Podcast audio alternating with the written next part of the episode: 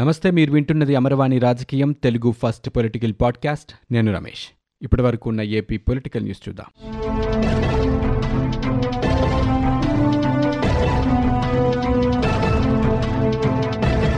పార్వతీపురం మన్యం జిల్లాలో ఆరు వందల కోట్ల రూపాయలతో కొత్తగా మెడికల్ కాలేజీని ఏర్పాటు చేయడానికి పరిపాలనాపరమైన అనుమతిని మంజూరు చేస్తూ ఆంధ్రప్రదేశ్ రాష్ట్ర ప్రభుత్వం తాజాగా ఉత్తర్వులు జారీ చేసింది. టీచింగ్ ఆసుపత్రితో పాటు హాస్టళ్ళు క్వార్టర్లు నర్సింగ్ కాలేజ్ అనుబంధ భవనాలతో మెడికల్ కాలేజ్ ఏర్పాటు చేయనున్నట్లు ఆ ఉత్తర్వుల్లో పేర్కొంది.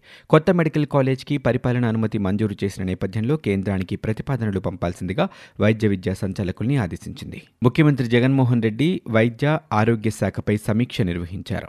ఇందులో భాగంగా ఫ్యామిలీ డాక్టర్ కాన్సెప్ట్ ఆరోగ్యశ్రీ నాడు నేడు కార్యక్రమాలు లాంటి అంశాలపై సమీక్షా సమావేశాన్ని నిర్వహించారు. అయితే అక్టోబర్ ఇరవై ఒకటిన ప్రారంభించిన family doctor concept pilot project అమలుపై సీఎం జగన్మోహన్ రెడ్డి సమగ్రంగా సమీక్ష చేశారు. ఈ సందర్భంగా అధికారులు పైలట్ ప్రాజెక్ట్ అమలులో గుర్తించిన అంశాలని వివరించారు. ఇరవై ఆరు జిల్లాల్లో నెల రోజుల వ్యవధిలో ఏడు వేల నూట అరవై ఆరు విలేజ్ క్లినిక్స్లో రెండుసార్లు చొప్పున రెండు వేల ఎనిమిది వందల అరవై ఆరు విలేజ్ క్లినిక్స్లో ఒకసారి చొప్పున family doctor one zero four వాహనంతో పాటు వెళ్ళారని అధికారులు సీఎం జగన్మోహన్ రెడ్డికి తెలిపారు. డిసెంబర్లో అదనంగా మరో రెండు వందల అరవై నూట నాలుగు వాహనాలు సమకూర్చనున్నట్లు అధికారులు వెల్లడించారు. దీంతో పూర్తిస్థాయి వన్ జీరో ఫోర్ వాహనాలు అందుబాటులోకి రానున్నట్లు స్పష్టం చేశారు. సీఎం జగన్మోహన్ రెడ్డి ఆదేశాల మేరకు పాఠశాల విద్యార్థులు అంగన్వాడీ పిల్లలు గర్భవతుల ఆరోగ్యంపై కూడా పరిశీలన చేస్తున్నామని అధికారులు తెలిపారు. ఎనిమియాతో బాధపడుతున్న వారిని గుర్తించి చికిత్స అందిస్తున్నామని చెప్పారు. పైలట్ ప్రాజెక్టులో భాగంగా నెల రోజుల వ్యవధిలో ఏడు లక్షల ఎనభై ఆరు వేల రెండు వందల ఇరవై ఆరు మందికి సేవలు అందించామని వెల్లడించారు. హైపర్ టెన్షన్తో బాధపడుతున్న ఒక లక్ష డెబ్బై ఎనిమిది వేల మూడు వందల ఎనభై ఏడు మందిని ఒక లక్ష ఇరవై ఐదు వేల తొమ్మిది వందల నలభై ఎనిమిది మంది మధుమేహంతో బాధపడుతున్న వారిని గుర్తించినట్లు పేర్కొన్నారు. వీరికి వైద్య సహాయం అందించినట్లు చెప్పారు. న్యాయ రాజధాని కర్నూలులో ఏర్పాటు చేయాలన్నది రాయలసీమ హక్కు అని ఆ హోదా కర్నూలుకి ఇవ్వాలన్నదే ప్రభుత్వ లక్ష్యమని ఆర్థిక శాఖ మంత్రి జిల్లా ఇన్ఛార్జ్ మంత్రి బుగ్గన రాజేంద్రనాథ్ రెడ్డి అన్నారు. డిసెంబర్ ఐదవ తేదీన కర్నూలులో జరిగే రాయలసీమ గర్జన కార్యక్రమం జయప్రదంపై ఆయన స్థానిక ప్రభుత్వ అతిథి గృహంలో ప్రైవేట్ కళాశాలలు విద్యార్థి సంఘాల జేఏసీ నేతలు ముఖ్య నాయకులతో వేర్వేరుగా సమావేశమయ్యారు. మద్రాసు తర్వాత హైదరాబాద్ నుంచి విడిపోవటం విభజన హామీలు పక్కాగా అమలు కాకపోవడంతో రాష్ట్రానికి తీరని నష్టం జరిగిందన్నారు. రెండు వేల పద్నాలుగులో రాష్ట్ర విభజన అయ్యాక అధికారంలో ఉన్న టీడీపీ ప్రభుత్వం సీమకు తీవ్రంగా అన్యాయం చేసిందని చెప్పారు. రాష్ట్రంలోని అన్ని ప్రాంతాల భవిష్యత్తుని దృష్టిలో పెట్టుకుని అధికార వికేంద్రీకరణకి సీఎం జగన్మోహన్ రెడ్డి శ్రీకారం చుట్టారని. కర్నూలు నుంచి రాజధాని హైదరాబాద్కు తరలించే సమయంలో పెద్దల సమక్షంలో జరిగిన శ్రీబాగ్ ఒప్పందం ప్రకారం సీమకు అన్యాయం జరగకుండా కర్నూలులో హైకోర్టు ఏర్పాటు చేయాలని నిర్ణయించారని దీన్ని గత టీడీపీ ప్రభుత్వం పట్టించుకోలేదని చెప్పారు. గతంలో జరిగిన నష్టాన్ని భవిష్యత్తులో జరగరాదనే గొప్ప ఆలోచనతోని సీఎం జగన్ ఈ నిర్ణయం తీసుకున్నట్లుగా ఆయన వెల్లడించారు. అయితే విశాఖపట్నంలో కార్యనిర్వాహక రాజధాని కావాలని ఉత్తరాంధ్ర ప్రజలు చేపట్టిన గర్జన విజయవంతం అయిందని కర్నూలుకి హైకోర్టు సాధించుకునేందుకు ప్రతి వర్గం ఉద్యమించాల్సిన అవసరం ఉందన్నారు. కర్నూలులో జరిగే రాయలసీమ గర్జన జయప్రదం కావాలని గర్జనతో ఆగకుండా న్యాయ రాజధాని ఏర్పాటు చేసి కార్యకలాపాలు ప్రారంభమయ్యే వరకు విశ్రమించరాదని సూచించారు. హైకోర్టు కోసం చేసే ప్రతి ఉద్యమం ఆందోళనకు ప్రజా ప్రతినిధులతో పాటు ప్రభుత్వ సహకారం ఉంటుందని స్పష్టం చేశారు. ఆంధ్రప్రదేశ్ రాష్ట్ర వ్యాప్తంగా వైఎస్సార్ పెన్షన్ కానుక పంపిణీ వేగంగా జరిగింది. ఒకటవ తేదీ సాయంత్రానికల్లా ఎనభై ఎనిమిది పాయింట్ ఐదు తొమ్మిది శాతం పెన్షన్ల పంపిణీ పూర్తయింది. గ్రామ వార్డు వాలంటీర్లు తెల్లవారుజాము నుంచే లబ్ధిదారుల ఇళ్ళకు వెళ్ళి పెన్షన్లు అందజేశారు. ప్రభుత్వం అరవై రెండు లక్షల ముప్పై ఒక్క వేల రెండు వందల ఇరవై ఒక్క మందికి పెన్షన్ల కోసం ఒక వెయ్యి ఐదు వందల ఎనభై నాలుగు కోట్ల రూపాయలు కేటాయించింది. మొదటి రోజు యాభై ఐదు లక్షల ఇరవై వేల మందికి ఒక వెయ్యి నాలుగు వందల మూడు కోట్ల రూపాయలని వాలంటీర్లు అందించారు. అమరావతి రాజధాని ప్రాంతంలో భూమి లేని పేదలకి ప్రభుత్వం అందజేస్తున్న పెన్షన్లని కూడా మొదటి తారీఖునే వాలంటీర్లు లబ్ధిదారుల ఇళ్ళకు వెళ్ళి పంపిణీ చేశారు.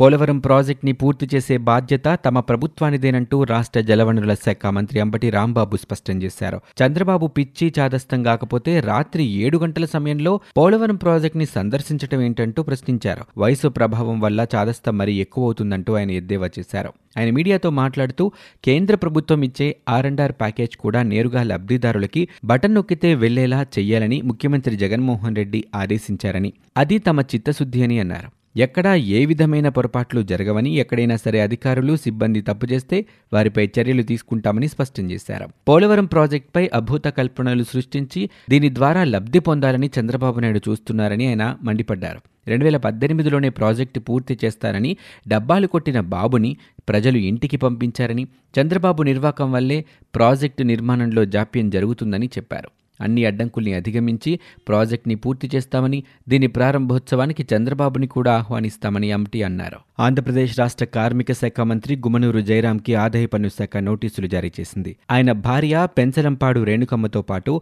ఆలూరు సబ్ రిజిస్ట్రార్కి అక్టోబర్ ముప్పై ఒకటిన తాకీదులిచ్చింది రేణుకమ్మకి ఎలాంటి ఆదాయ వనరు లేకపోయినా ఆమె పేరుతో ముప్పై ఎకరాల భూమిని యాభై రెండు లక్షల రూపాయలతో కొనుగోలు చేయడానికి ఆ డబ్బు ఎలా వచ్చిందో తొంభై రోజుల్లో సమాధానం ఇవ్వాలని పేర్కొంది. అయితే మంజునాథ నుంచి ఈ భూమి కొన్నాను అని మంత్రి జయరాం గతంలో మీడియాతో చెప్పినట్టు ఆధారాలు ఉన్నాయని ఈ లావాదేవీలో ఆయనే తొలి లబ్ధిదారు అని నిర్ధారించుకున్నాకే నోటీసు ఇస్తున్నట్లు ప్రస్తావించింది ఈడీ. ఆలస్యంగా వెలుగులోకి వచ్చిన ఈ వ్యవహారం ఇప్పుడు చర్చనీయాంశమవుతుంది. కర్నూలు జిల్లాలో వివిధ సర్వే నెంబర్లలో ముప్పై ఎకరాల భూమి రెండు వేల ఇరవై మార్చి రెండవ తేదీన రేణుకమ్మ పేరుతో రిజిస్టర్ అయింది. అదే రోజు ఇతర కుటుంబ సభ్యులు బంధువుల పేరుతో కూడా నూట ఎనభై ఎకరాలు కొనుగోలు చేసినట్లు ఐటీ అధికారులు గుర్తించారు. రేణుకమ్మ ఎలాంటి ఆదాయ వనరులు చూపించకపోగా యాభై రెండు లక్షల రూపాయలతో ఎలా కొనుగోలు చేశారన్నది ఐటీ శాఖ చేస్తున్న అభియోగం. ఈ భూముల్ని మంత్రి జయరాం కొని తన భార్యతో పాటు ఇతరుల పేరిట రిజిస్ట్రేషన్ చేయించారని గుర్తించారు ఐటీ అధికారులు. Prohibition of benami property transactions చట్టం ప్రకారం నోటీసులు ఇచ్చినట్లు తెలుస్తోంది. నోటీసులకి తొంభై రోజుల్లో సమాధానం చెప్పాలని అప్పటి వరకు స్పందించకపోతే ఆ ఆస్తిని మూడో వ్యక్తికి బదలాయించకుండా జప్తు చేసే అధికారం ఉందంటూ నోటీసుల్లో పేర్కొంది. పోలవరం నా ప్రాణమని నేను పెంచిన బిడ్డ అని దాన్ని ప్రయోజకురాలిగా తీర్చిదిద్దే బాధ్యత నాది అని తెలుగుదేశం పార్టీ అధినేత చంద్రబాబు నాయుడు స్పష్టం చేశారు. ఇదేం కర్మ మన రాష్ట్రానికి కార్యక్రమంలో భాగంగా ఆయన ఏలూరు జిల్లా పోలవరంలో పర్యటించారు. ప్రాజెక్ట్ని పరిశీలించేందుకు సిద్ధమైన ఆయన్ని పోలీసులు అడ్డుకోవడంతో అక్కడ పరిస్థితి ఉద్రిక్తంగా మారింది. పోలీసుల తీరుపై చంద్రబాబు నాయుడు తీవ్రంగా ఆగ్రహం వ్యక్తం చేస్తూ రోడ్డుపైనే బైఠాయించి నిరసన తెలిపారు. నాయకులతో కలిసి దాదాపు అరగంట సేపు నేలపై కూర్చున్నారు.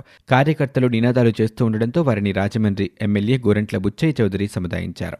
ఇక పోలీసులు ప్రాజెక్టుకి వెళ్ళే మార్గంలో ఉదయం నుంచి బారికేడ్లు ఏర్పాటు చేసి ట్రాలీలని అడ్డుగా పెట్టారు. సాయంత్రం ఐదున్నర గంటలకి చంద్రబాబు వచ్చే సమయానికి వాహనాల్ని అడ్డుగా పెట్టడంతో తెలుగుదేశం పార్టీ శ్రేణులు తీవ్ర ఆగ్రహాన్ని వ్యక్తం చేశాయి. చంద్రబాబు నాయుడుతో పాటు ఐదుగురు నాయకుల్ని అనుమతించాలంటూ కోరినా పోలీసులు అందుకు అంగీకరించలేదు. ఆంధ్రప్రదేశ్ రాష్ట్రంలో కొత్తగా ఎలాంటి నిర్మాణాలకి నిధులు లేవని రాష్ట్ర ప్రభుత్వం స్పష్టం చేస్తోంది. చీఫ్ ఇంజనీర్లు ఆయా ప్రభుత్వ శాఖల సచివాలయ పాలనాధికారులు కొత్త పనులకి బడ్జెట్ ప్రతిపాదనలు సమర్పించొద్దంటూ తేల్చి చెప్పింది. ఆర్థిక శాఖ అధికారులు తాజాగా జారీ చేసిన మార్గదర్శకాల్లో ఈ విషయాన్ని వెల్లడించారు. సహజంగా కొత్త బడ్జెట్లో నిర్మాణాలు ఆదాయాన్ని సృష్టించే కార్యక్రమాలకి మూలధన నిధుల్ని అధికంగా ప్రతిపాదిస్తారు. అయితే ఈసారి జలవనరుల శాఖ ప్రాజెక్టులకి సాగునీటి ప్రాజెక్టులకి ఎలాంటి ప్రాధాన్యం దక్కకపోవడం గమనార్హం. ప్రాథమిక రంగాల్లో మాత్రమే మౌలిక సౌకర్యాల కల్పనకి పెద్దపీట వేస్తున్నట్లు అధికారులు పేర్కొన్నారు. ఇల్లు తాగునీరు విద్యా వైద్యం రోడ్లు రవాణా లాంటి అంశాలపైనే ప్రభుత్వం ప్రత్యేకంగా దృష్టి సారిస్తున్నట్లు మూలధన వ్యయం కేటాయింపుల సమయంలో వీటిపై దృష్టి సారించాలని పేర్కొన్నారు. ఈ నిధుల్ని ప్రత్యేకంగా మధ్యతరహా అభివృద్ధి పథకాలు మిషన్ లక్ష్యాలు ఉన్న వాటికే కేటాయిస్తామని స్పష్టం చేశారు. విద్యుత్ శాఖలో పనిచేస్తున్న ఉద్యోగులకి యాజమాన్యం షాక్ ఇచ్చింది. ప్రతి నెల మొదటి తేదీన ఉద్యోగులకు చెల్లించాల్సిన జీతాలు నిలిపివేసింది. దీనికి నిధులు సర్దుబాటు కాకపోవడమే కారణమని తెలుస్తోంది. దీంతో ఉద్యోగులకి నవంబర్ నెల జీతం ఇంతవరకు అందలేదు. జెన్కో ట్రాన్స్కో మూడు డిస్కంల పరిధిలో పనిచేస్తున్న సుమారు ఇరవై ఎనిమిది వేల మంది సిబ్బందికి మరోసారి నిరీక్షణ తప్పలేదు. గత ఫిబ్రవరిలో కూడా సుమారు రెండు వారాల పాటు జీతాల చెల్లింపులో యాజమాన్యం ఆలస్యం చేసింది. జెన్కో ఉద్యోగులు ఎండీ కార్యాలయం ఎదుట ఆందోళన చేశారు. ఆ తర్వాతే జీతాన్ని విడుదల చేసింది యాజమాన్యం. అప్పటి నుంచి ప్రతి నెల మొదటి తేదీనే చెల్లిస్తూ వస్తుంది. అయితే మళ్ళీ ఎనిమిది నెలల తర్వాత ఒకటో తేదీన జీతాలు చెల్లించలేని పరిస్థితి యాజమాన్యానికి వచ్చింది. పెన్షన్దారులు కాంట్రాక్టు ఉద్యోగులకి కూడా ఇబ్బందులు తప్పటం లేదు. ఎన్నికలకు సమయం దగ్గర పడుతూ ఉండడంతో ఆంధ్రప్రదేశ్ ప్రభుత్వం ఈ ఆర్థిక సంవత్సరం బడ్జెట్ కేటాయింపుల్లో అత్యంత జాగ్రత్తలు పాటిస్తుంది. గత ఏడాది ఆర్థిక మంత్రి బుగ్గన రెండు పాయింట్ ఐదు ఏడు లక్షల కోట్ల రూపాయల బడ్జెట్ ప్రవేశపెట్టారు. ఈసారి రెండు పాయింట్ ఏడు ఐదు లక్షల కోట్ల రూపాయలు ఉండొచ్చని అంచనా వేస్తున్నారు. సంక్షేమం అభివృద్ధికి సమానంగా నిధులు కేటాయించాలని యోచిస్తుంది రాష్ట్ర ప్రభుత్వం.